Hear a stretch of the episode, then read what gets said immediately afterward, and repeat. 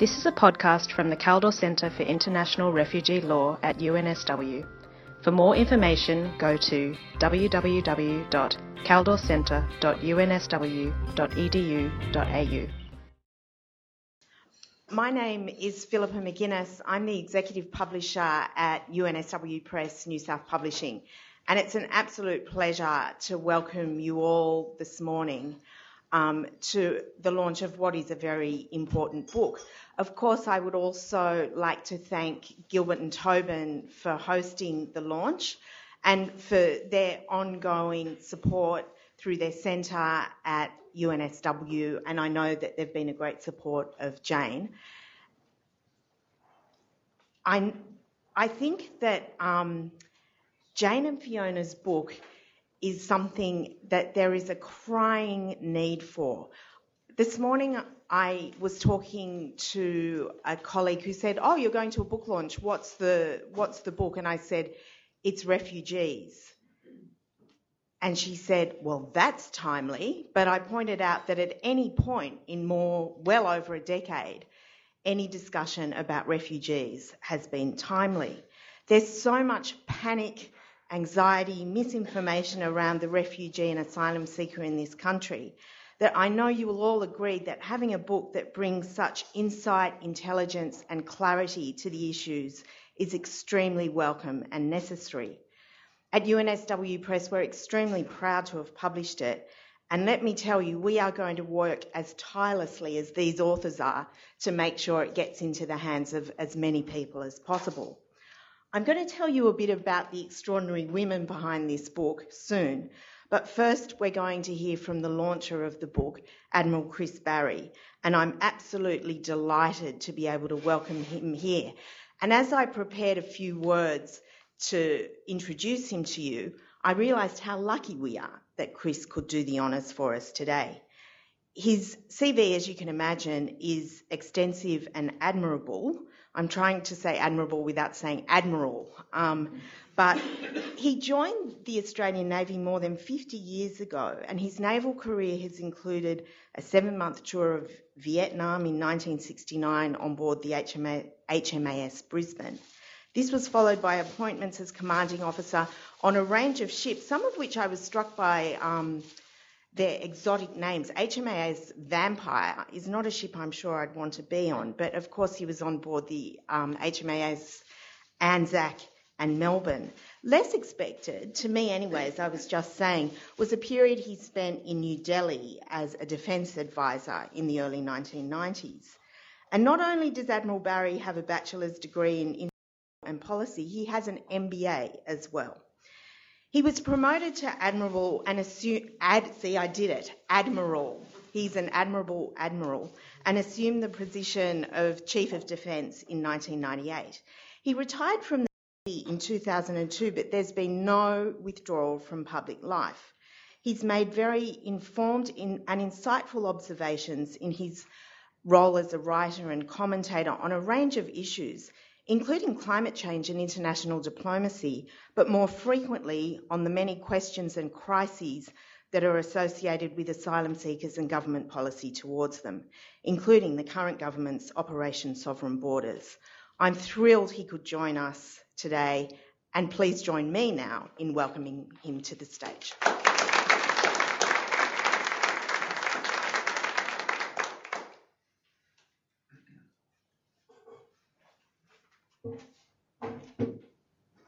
Gilbert and Sullivan would have been pleased with the admirable admiral. um, it gives me a, uh, a, great deal of pleasure to be here this morning because this is a very important issue that we're going to talk about. It was a few weeks ago when I was reading my email traffic a little more carefully that I realised that what looked like an occasional email from Jane McAdam was actually an invitation to launch a new book on Australian refugee issues. Today, I welcome the opportunity to launch a new publication on refugee issues written by Professor Jane McAdam, Scientia, Professor of Law and Director of the Andrew and Renata Kaldor Centre for International Refugee Law at UNSW, and Fiona Chong, a recent Law and Economics graduate at the university. Professor McAdam has published many books and articles on international law and forced migration, and is also the editor in chief of the International Journal of Refugee Law. It was almost three years ago today that I launched a book here in Sydney on a similar theme, written by one Hassan Nakul from SBS Radio. He, with his family, had been an escapee under artillery fire during Lebanon's civil war in 1989. That book was titled Overboard. You would not believe what really triggered Australia's controversial policy on boat people. It drew the bulk of its material from experiences of many people who had made perilous boat trips to Australia in order to tell their stories. And it was focused on the circumstances of late 2001. As Nakuligans, as a boat person who has been through his own baptism of fire, I can understand what it means to tango with death on the edge of nowhere. In this book, Nicole tells us it was an interview with a people smuggler that played a key role in putting end, an end to boat people arrivals. The interviewer was, of course, himself. In the expose, we're told that the people smuggler actually said to him, if Australia doesn't really want them, it should return the boats, just once. If they send back one boat, no one would be coming, right? That same people smuggler claimed he was doing a humanitarian thing for these people because of illegal migrants living in Indonesia at the time. Concurrently, as I'm sure many of you will know, I was the CDF and thus in command of Australia's military involvement in Operation Relex. An operation deal with an estimated several thousand people who might be on their way to Australia this way. Moreover, to really help things along, the people smugglers insisted that the asylum seekers of that, of that day should destroy all papers they carried to put the onus on the Australian authorities to sort out claims for protection. And it is on the record, I believe, that some of these people claimed to be from places they had never lived in. Operation Relex was based on a number of important principles, and I think these might be a surprise given the context of the day notably that we were in the immediate aftermath of 9 11 and our initial commitment of limited military operations in Afghanistan.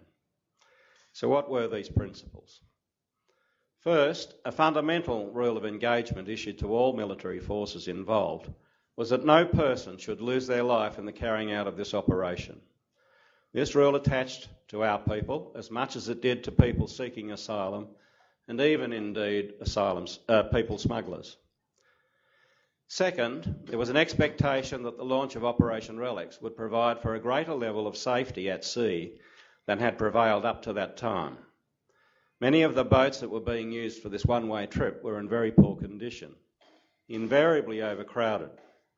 In short, the launch of a focused surveillance operation to try and detect these boats might reduce significantly uh, the risk of drowning at sea.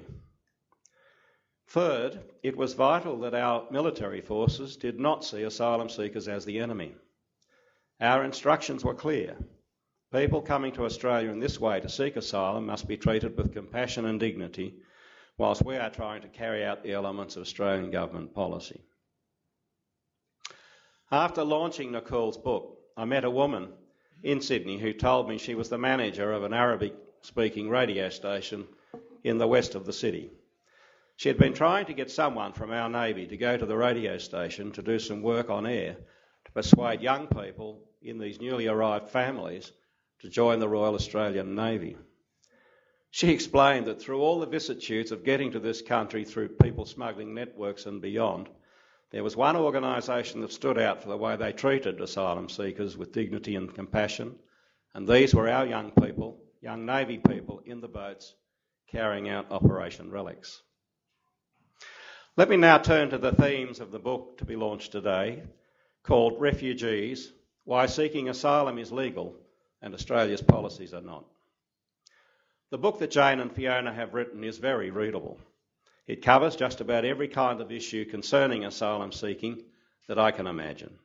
And it is plain speaking on the truth of the situation and on the treatment of asylum seekers. It should be widely distributed. I'd like to say it should be distributed as an insert in our weekend newspapers or put into the back pocket of all seats on commercial aircraft flying on the Australian domestic network. It's a very good read, and a captured audience might actually pick it up and read it.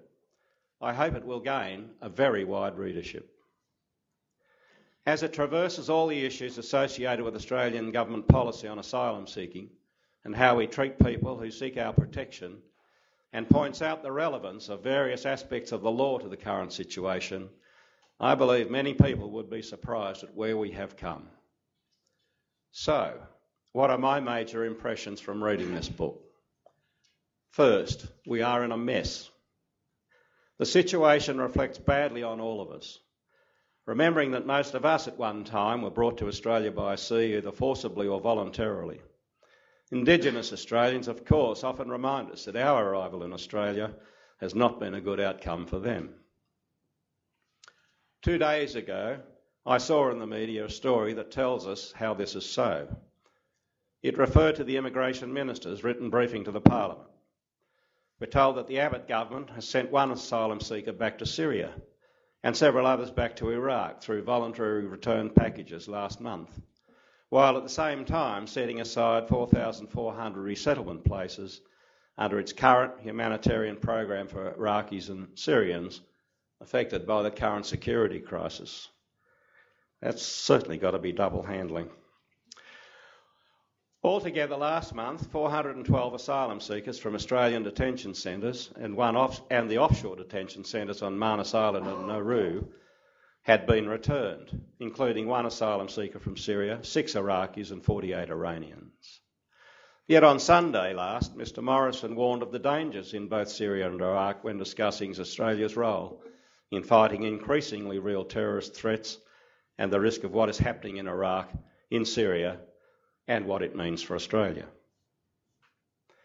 We are advised that the Immigration Department has been offering voluntary returns to Syrian refugees since February. Early this year, monetary offerings were increased to remove any monetary barriers from asylum seekers going back to their country of origin. Right now, there are 2,393 asylum seekers who are being held in Manus Island and on Nauru. Second, it seems to me, and I, and I hope you will find this the same, it seems to me that on reading this book, we Australians are doing our utmost to, dis- to extinguish hope. Hope, that most powerful of all human emotions. Yet, here, we are all of us in a country of so called fair minded people, but we don't seem to want to hear, we don't seem to want to see what is being done in our name in the context of these asylum seekers. Or have we so demonised these people that we think of them as subhuman? Just as we demonised an enemy in Vietnam so many years ago, so that we could pretend what we did to some of these people did not matter, here we may be doing the same thing inside our very own communities. As I was looking for a barometer on this question, I found an emotional and disturbing essay written by Chris Tsiolkas author of The Slap, in the monthly last year entitled Why Australia Hates Asylum Seekers. In it, he sets out a range of concerns covering these kinds of matters and accuses us of racism. I do not have time to go through all of his article, though I commend it to you if you've not read it. An, ex- an extract will suffice. Our governments and press have demonised boat people for 15 years. We have failed. You can't rewrite this recent history, centred on the abandonment of a bipartisan agreement on immigration policy and multiculturalism, a reactionary moment that stretches from one nation to Tampa to stop the boats, and sloganeering, and now to the PNG solution. And we haven't had a discussion about challenging racism in this country, which I observe seems to be a theme that Adam Goodes, our Australian of the Year, is chasing at present. There can be no doubt that the great majority of people who come to Australia using people smugglers are leaving desperate situations behind them by choice, under trying conditions, and seeking hope for themselves, or more especially their children. So it is disturbing to read this book for today how the current methods for dealing with these people will lead to a situation in which they can be incarcerated forever without any hope of a fair trial or treatment that we would accord even to violent criminals in our own jails. Third, the words mandatory detention, which have been a characteristic of Australia's treatment of asylum seekers since the Keating government introduced it in 1992, is a euphemism for some of the worst jails we can think of. I'm not sure that we should continue to use the word uh, words mandatory detention when we actually mean jail. At least in Australian jails, the incarcerated have rights of access to legal support and representation. In these jails, no such rights exist. Much of the accepted treatment of asylum seekers stems from the way we've politicised the issues. Our political parties have used them in point scoring exercises from one government to another. Tsiolkas has a great deal to say about this aspect. of course, none of these people can be represented, and they must present, thus prevent what I now describe as the demonising of these people by the process. Finally, under the current circumstances, I see no exit strategy from any of the processes we currently use that will take the monkey off our back in terms of cost to the taxpayer, nor assure Australians of good outcomes in terms of our future economic prospects, and indeed beavering to help balance the budget books. The current Operation Sovereign Borders and associated mechanisms for managing asylum seekers and of processing people to find new homes does seem to me to be outrageously expensive for a country that was built on immigration.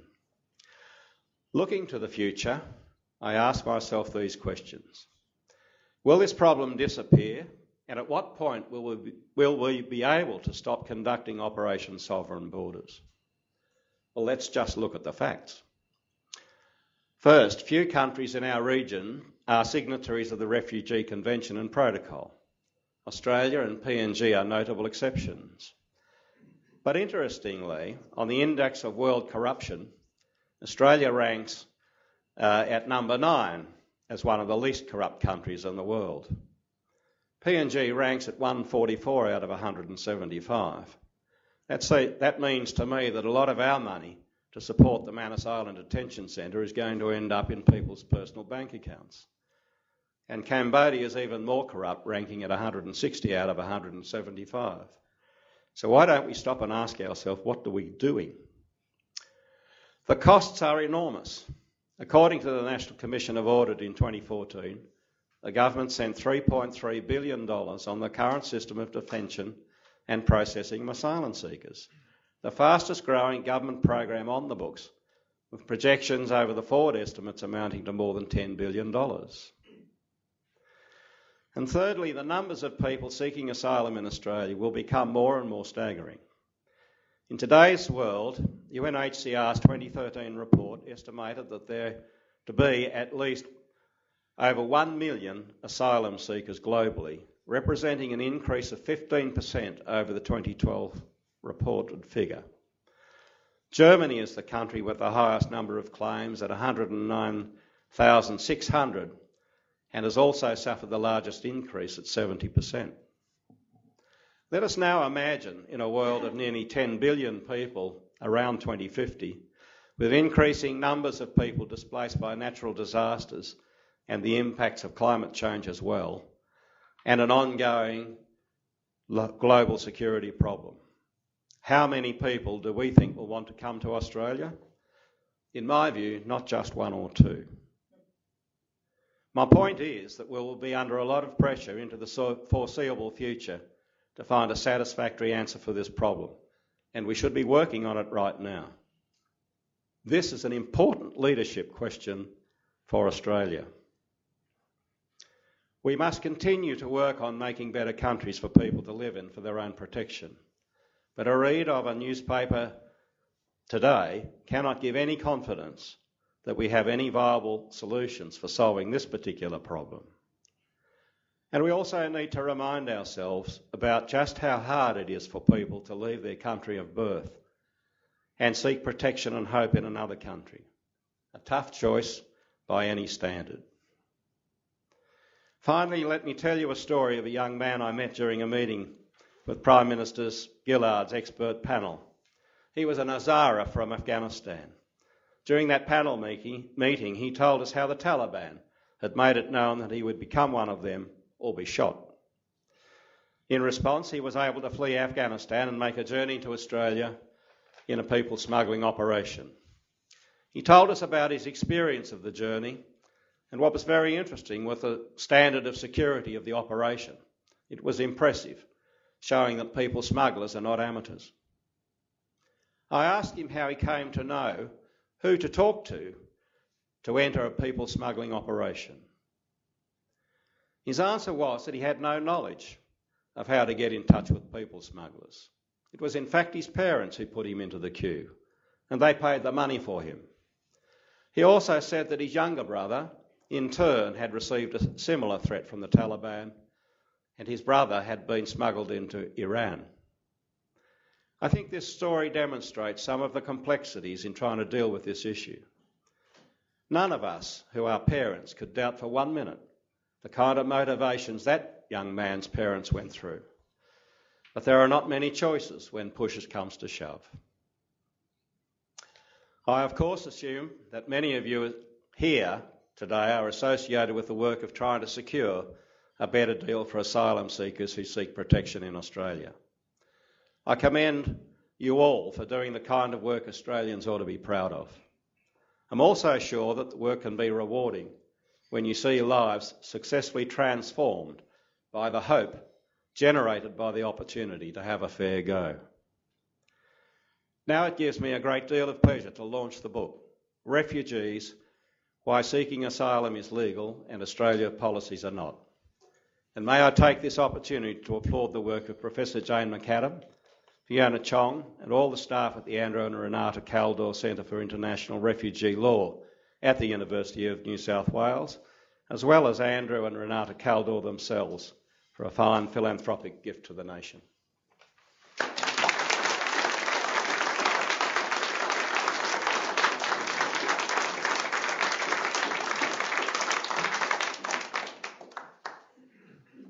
Thank you so much, to Admiral Barrie for those very powerful words. And I know that many of you will have been as pleased and as frustrated as I was to hear the word leadership in there. There's not much of that. But I'm pleased to say we're now going to hear from the authors themselves. Um, I get so many emails from many, many, many people, eminent and not, but I have to say that Professor Jane McAdam has the most impressive email signature of anyone. I think it's pretty much unbeatable, as a matter of fact. Um, not only is she the founding director of the Andrew and Renata Kaldor Centre for International Law at UNSW, um, and of course, many of you will know this is a new centre which is clearly in Jane's hands, her capable hands, going to thrive. She's also the Scientia Professor of Law at UNSW and an Australian Research Council Future Fellow. She happens to be a non resident senior fellow at the Brookings Institution in Washington, D.C. All that is packed very neatly into her signature. But if she included everything that she does, it would be the longest email signature in the world. Um, and I'm not going to list everything she does, but quickly let me mention that she's a research associate at Oxford's Refugee Studies Centre. If I were to list her publications, we'd be here till lunchtime tomorrow but I'm going to mention two more things. She's co rapporteur of the International Law Association's International Committee on International Law and Sea Level Rise, which, which gives you an indication of the extent of her involvement with the key issues of our time. But perhaps even more fearlessly, she's a regular commentator in the Australian media, and I'm sure that many of you, like me, learnt how to pronounce the word refoulement because I heard Jane on the radio talking about it. Um, but perhaps the question that you're really thinking about is how did this woman, with so many responsibilities, manage to write a book? Surely she missed her deadline. Surely she couldn't answer copy editorial queries. And as for proofreading, I bet that went out the window. No, she delivered on time. The book stuck to its schedule all the way along. And there are people who are far less busy than Jane McAdam, let me tell you, who don't manage to tick any of those boxes. So, you know, give her a hug on my behalf. And um, on, on, my, on behalf of my colleagues as well. And of course, she's been ably assisted by Fiona Chong, who I know has benefited from Jane's generosity, but Fiona has made an enormous and substantial contribution to the book as well. So I'm thrilled to welcome such eminent people, scholars, and lovely women to the stage to talk to you.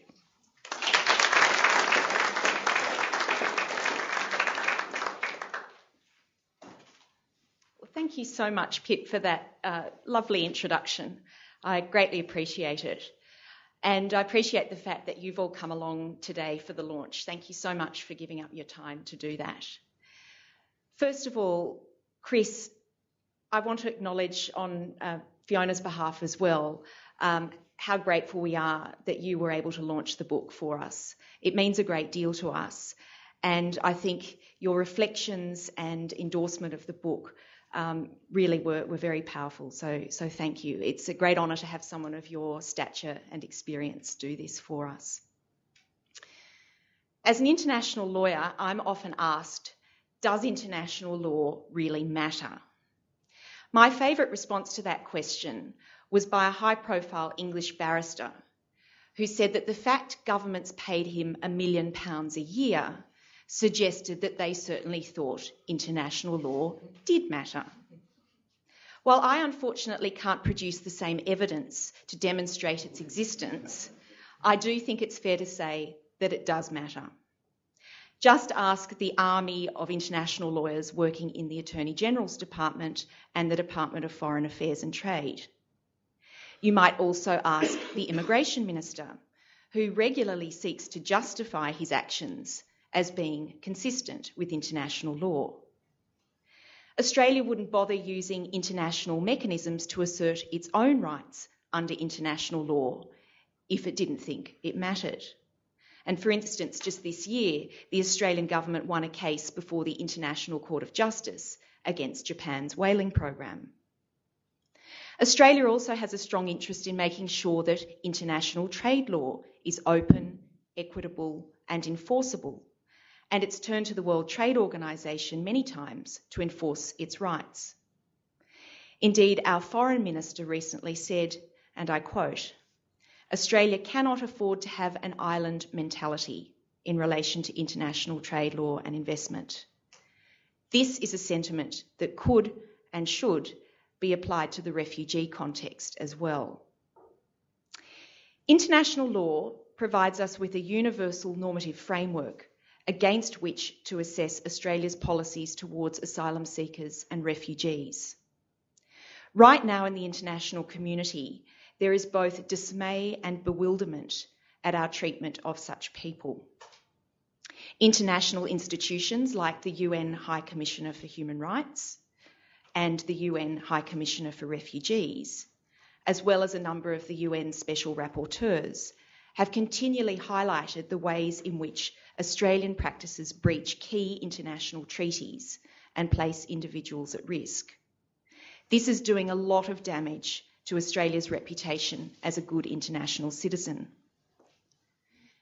As citizens, we need to stress that our treatment of asylum seekers and refugees be consistent with the values that we as Australians hold dear.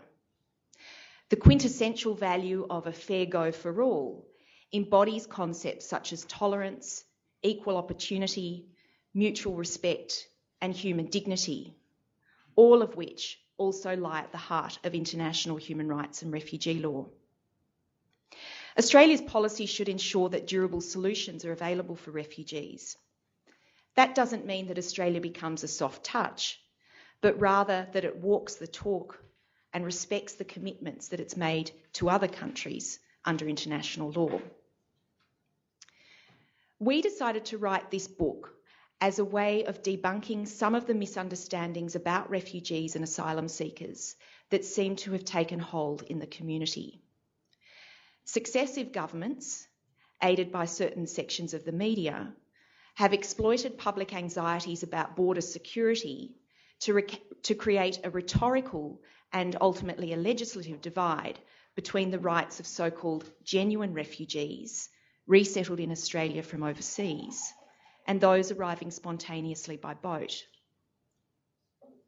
Political leaders of various persuasions have relied on emotive language and images to exploit people's fears and insecurities, instead of taking a principled stance on asylum, explaining the complexity of forced migration, and explaining why Australia has protection obligations to people at risk of persecution and other serious forms of harm. In doing so, they've conjured up the idea that Australia is facing a border protection crisis that can only be combated with the discipline and focus of a targeted military operation. Our book tries to show why this approach is flawed. Immigration Department statistics over recent years show that the overwhelming majority of people coming to Australia by boat are in fact refugees, around 90%. This means that the likelihood of Australia breaching the principle of non refoulement when it turns around boats or tries to induce people to return home with repatriation packages is real. International human rights law compels us to treat anyone in our territory or jurisdiction in accordance with basic standards.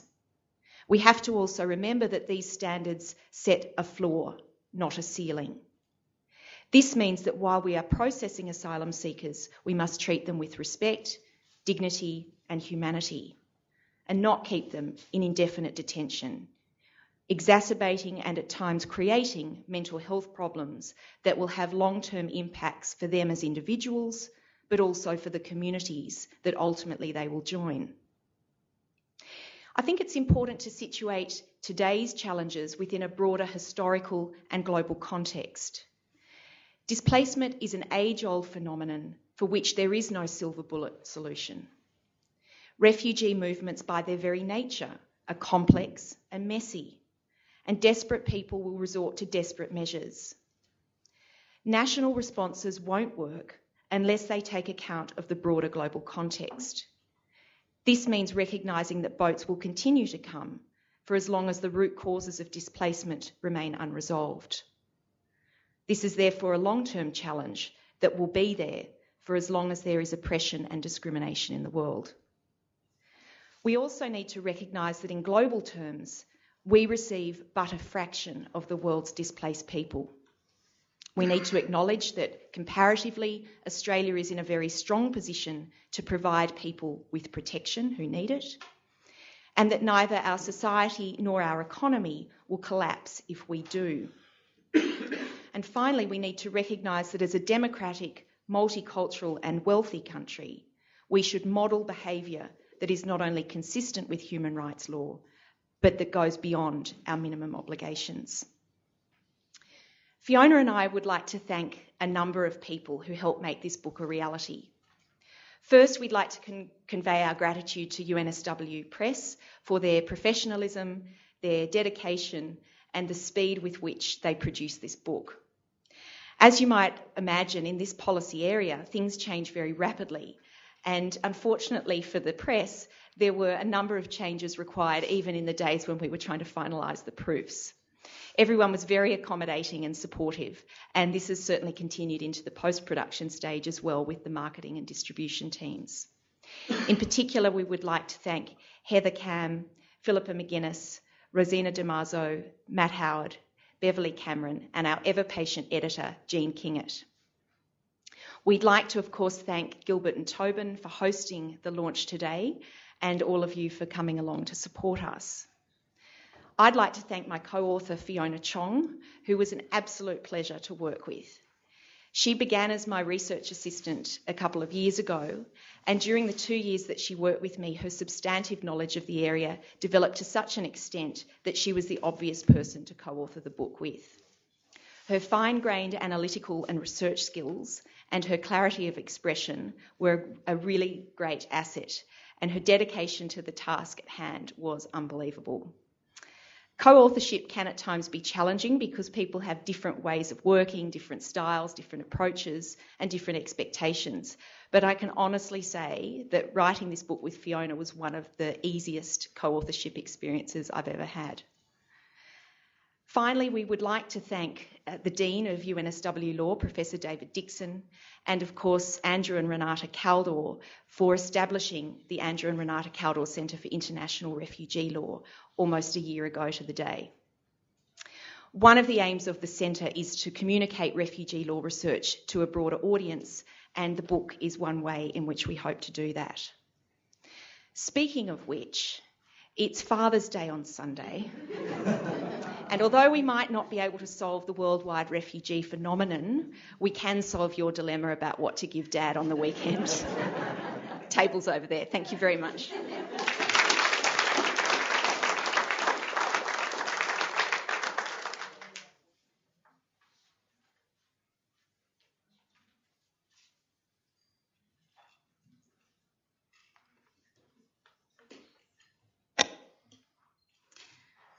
Like to echo the gratitude that Jane has just expressed to everyone who has helped to bring this book into being. Thank you very much to Chris Barrie for coming today and for sharing your insightful remarks with us. It's a real privilege to have such a distinguished person to speak to the book and um, to share your, your perspectives with us. Thank you to the team at UNSW Press for your enthusiasm and your incredible commitment to making this book happen. Thank you to Andrew and Renata Kaldor and the Kaldor Centre for International Refugee Law at UNSW for your continuing generous support. And thank you to Professor Jane McAdam for giving me the opportunity to work on this book with you. Jane is a truly remarkable scholar. Her contributions and her leadership in the sphere of international refugee law have been extraordinary, and it has been such a pleasure and a privilege to be able to work with you. As Jane has mentioned, we have aimed to write an accessible book, to reach an audience not just of lawyers or academics, but anyone who would like to make sense of the refugee, refugee debate in this country. We hope that this book is accessible to adults and school students alike.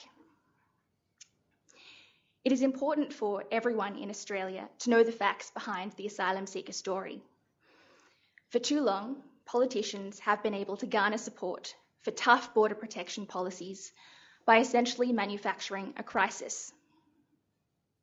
Over the last two decades, our refugee policies have been based on widely disseminated, commonly accepted, but deeply problematic notions about asylum seekers and the phenomenon of refugee movement. This is a serious problem. When the root causes of refugee movements are understood, our policies are counterproductive. They breach international law. They come at significant taxpayer expense. They come at the expense of our good relations with our neighbours. And most fundamentally, our policies cause real and unjustifiable harm to other human beings. One of our aims when we were writing this book was to highlight the perspectives and experiences of those who have been on the receiving end of Australia's policies. Where possible, we have aimed to provide real life examples to bring to life the analysis in our book. It strikes me that one of the reasons that successive Australian governments have been able to gain public support for policies of deterrence is because the consequences of Australia's policies are largely invisible. For example, what happens to asylum seekers who are intercepted on the high seas is not disclosed to us, and we are told, in effect, that this secrecy is for our own good. As for asylum seekers who reach Australia, they are detained in remote domestic locations or sent offshore. And this removes any real possibility that we might get to know them as neighbours, colleagues, or friends. The guiding framework that we use in our book is that of international law. As Jane has mentioned, international refugee and human rights law is important because it takes as its starting point the idea that all human beings should be treated with equal dignity and respect. And that idea is the basic premise of our book. Jane and I have thoroughly enjoyed writing this book, and we hope that you enjoy the read. Thank you.